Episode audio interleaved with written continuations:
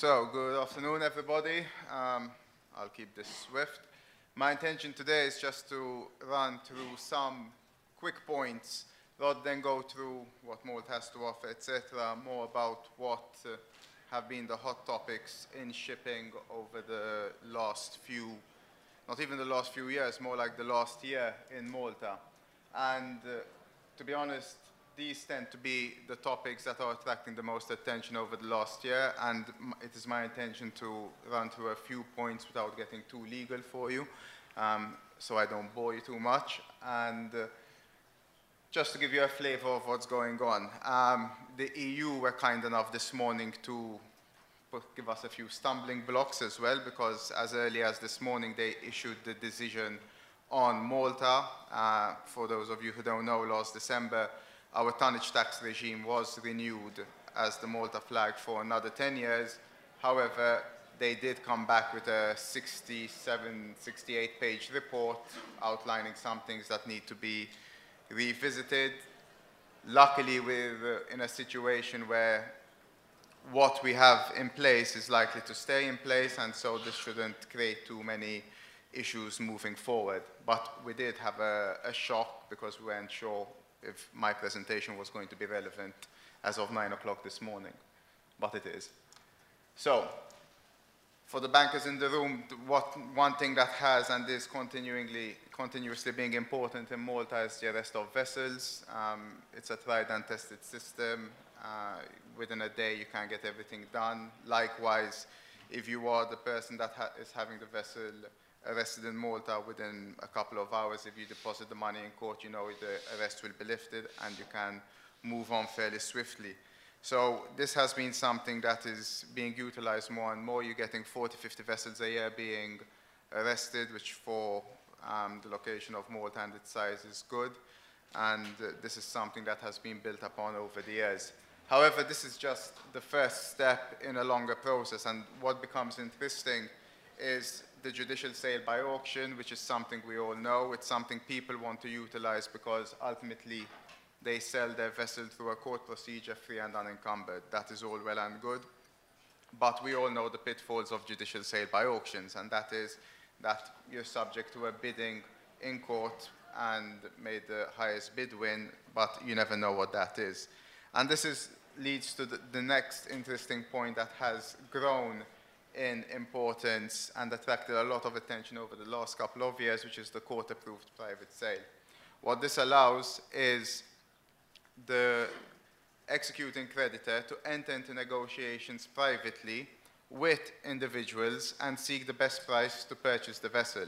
They still get the benefits of a court of a judicial sale by auction, which is a vessel free and unencumbered, the benefit is, however, you've entered into private negotiations, you found a bidder and a price with which you are comfortable to sell the vessel. You do have to present another two valuations to the court in order to show that the price you are getting is fair and current market value. And at the end of the day, you walk away with a, a, following a very swift application in court with a free and unencumbered vessel and hopefully the best value for money for the vessel. So this is something that truly is growing in importance in Malta for the international shipping community. Over here, I've just listed some things. If the slides are made available, you can look at some of the conditions that are required in order to arrest a vessel in Malta. And uh, basically, it has to be located in Malta, the vessel over 10 meters, and the claim has to be of over 7,000 euros for a court-approved private sale, like I mentioned, you need to present two other valuations of the vessel in order to satisfy the court requirements. Again, if the slides are presented to you, you'll have everything available. Okay, now, for the more entertaining part of maritime, for a lot of us, yachting. This has truly put Malta on the map in the last few years, primarily because of this, which is the VAT treatment of yacht leasing, of, uh, of private yachts as such. And essentially what you can see over here is that a Malta owning company, which becomes the lessor, uh, leases out a yacht for anywhere between 12 to 36 months. An initial down payment of 50% is paid by the lessee to the lessor. VAT is paid on that, and then for the rest of the either 12 up to 36 months, you pay installments, lease, charter payments, call them what you will, with VAT. At the end of that period of time, the yacht is sold by the lessor to, the, to the, either the physical person or the legal entity for a value of 1%, and the lessee has a VAT paid asset within Europe. Now, why do all this?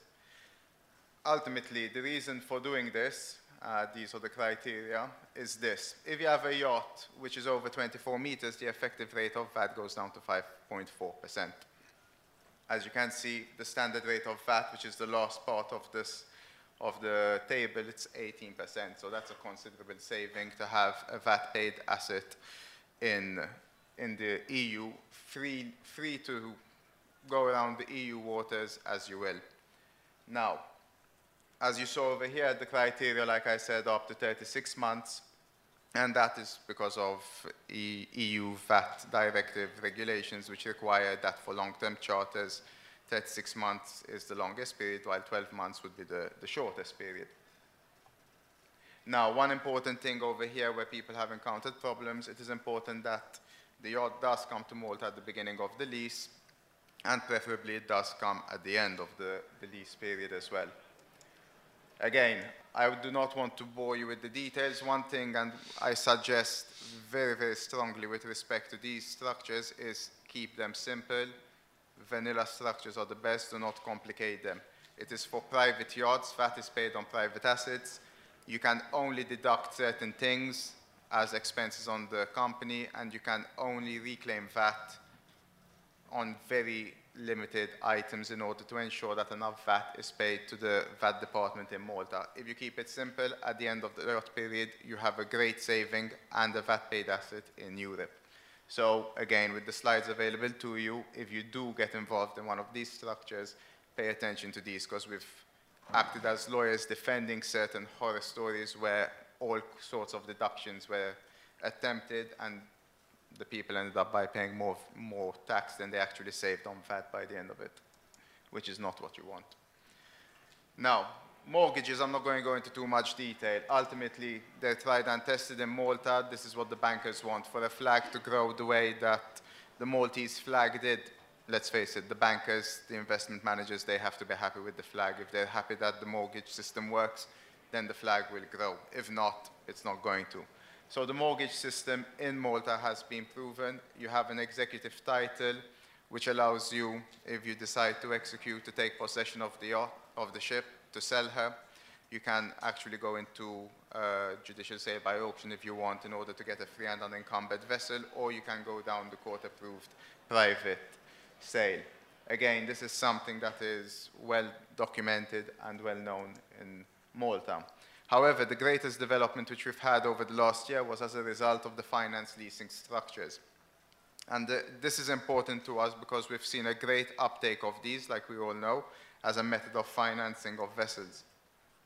And the important thing over here is that the Maltese government has recognized this. Now, I mentioned the mortgages first to lead into this, but with these structures, you do not get the registered mortgage that you want. So the investment obviously has to be protected in another manner in order to be able to achieve what you want.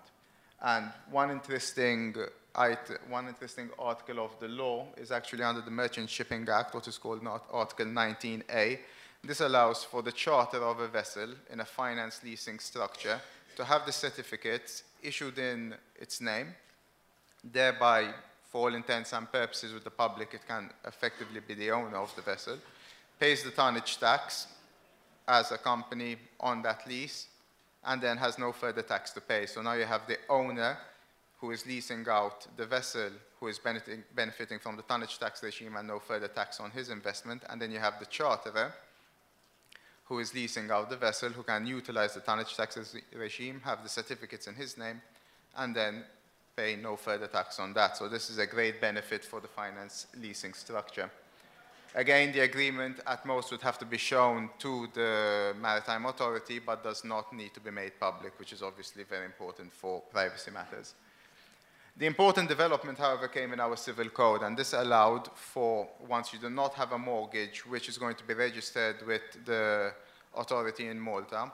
The civil code allows for the lessor to take action in case of a default by taking back the vessel immediately. And it has been ingrained into our civil code that the court would respect this following simple notification, which can be done by electronic means. It doesn't even need to be done by, the, by a judicial notice or a judicial letter, which is normally the procedure in Malta. The lessor can actually take action and take the vessel back. And that will be um, recognized by the courts in Malta once the application is submitted. So that adds the, the level of security that a lessor would be looking for in such a transaction. Again, this has been one of the major factors as to why Maltese structures are being incorporated into the finance leasing structures which involve yachts. Okay. One final thing which is of importance is again, any investment firm, any bank that is looking to give finance to a Maltese entity, the Civil Code of Malta has incorporated a clause which allows it not to have to obtain a license as a financial institution in Malta, which would normally be a requirement under the EU and Maltese legislation. But this derogation is allowing for easier financing to be made to Maltese leasing structures. Finally, just to mention a few other advantages which sort of bring everything together at the end of it. Double tax treaties these financial aspects are all what has made Malta a country of interest over the last 10 years. If I were here 10 years ago, I'd probably be talking to you about the Maltese flag, registration, tonnage tax, and probably stopped right about there. Nowadays, it's being seen, Malta's being seen as a, in a more holistic approach. It's a, the registration of the vessel under the Malta flag is just one piece of a much bigger puzzle where Malta can be utilized the fact that we have some 73 double tax treaties with the likes of Australia, China, Hong Kong have been extremely, extremely important. Of note for shipping companies and ship managers are the double tax treaties with India, Australia, and China. Those have been utilized in order to avoid freight tax. That is imperative to the attractiveness of Maltese structures. Obviously, having the likes of other big trading partners is essential. Hong Kong has the double tax treaty over there has become imperative for the finance leasing structures with the principle of reciprocity and avoiding double taxation in that respect, having the owning company of the vessel in Hong Kong with the leasing structure then involving a Malta company, and this makes things a lot more efficient for tax purposes. When it comes to tax regimes, you either have the tonnage tax regime, like I mentioned, under Article 19A. The Charter can utilize that or you can go for an effective tax rate of 5% for any income which does not involve maritime activities. We involve the participation exemption. If you really want to get creative with your structures, you go for a uh, securitization vehicle and then you can get tax neutrality. So there are ways of structuring vehicles in Malta which now has made us very attractive in more global structures and has attracted a lot of players. The last point probably, which is a very, very recent uh, um, development in Malta, talking about months over here, is the notional interest deduction. We know how other countries are clamping down on certain income coming into countries. What the notional interest deductions principle is saying is if a shareholder finances, provides financing to its own structure, there, there should, in principle, be a deemed interest on that investment by the shareholder. If banks can make interest on giving out loans, why shouldn't the shareholder making, allowing the capital to be used by its own company not, not do the same?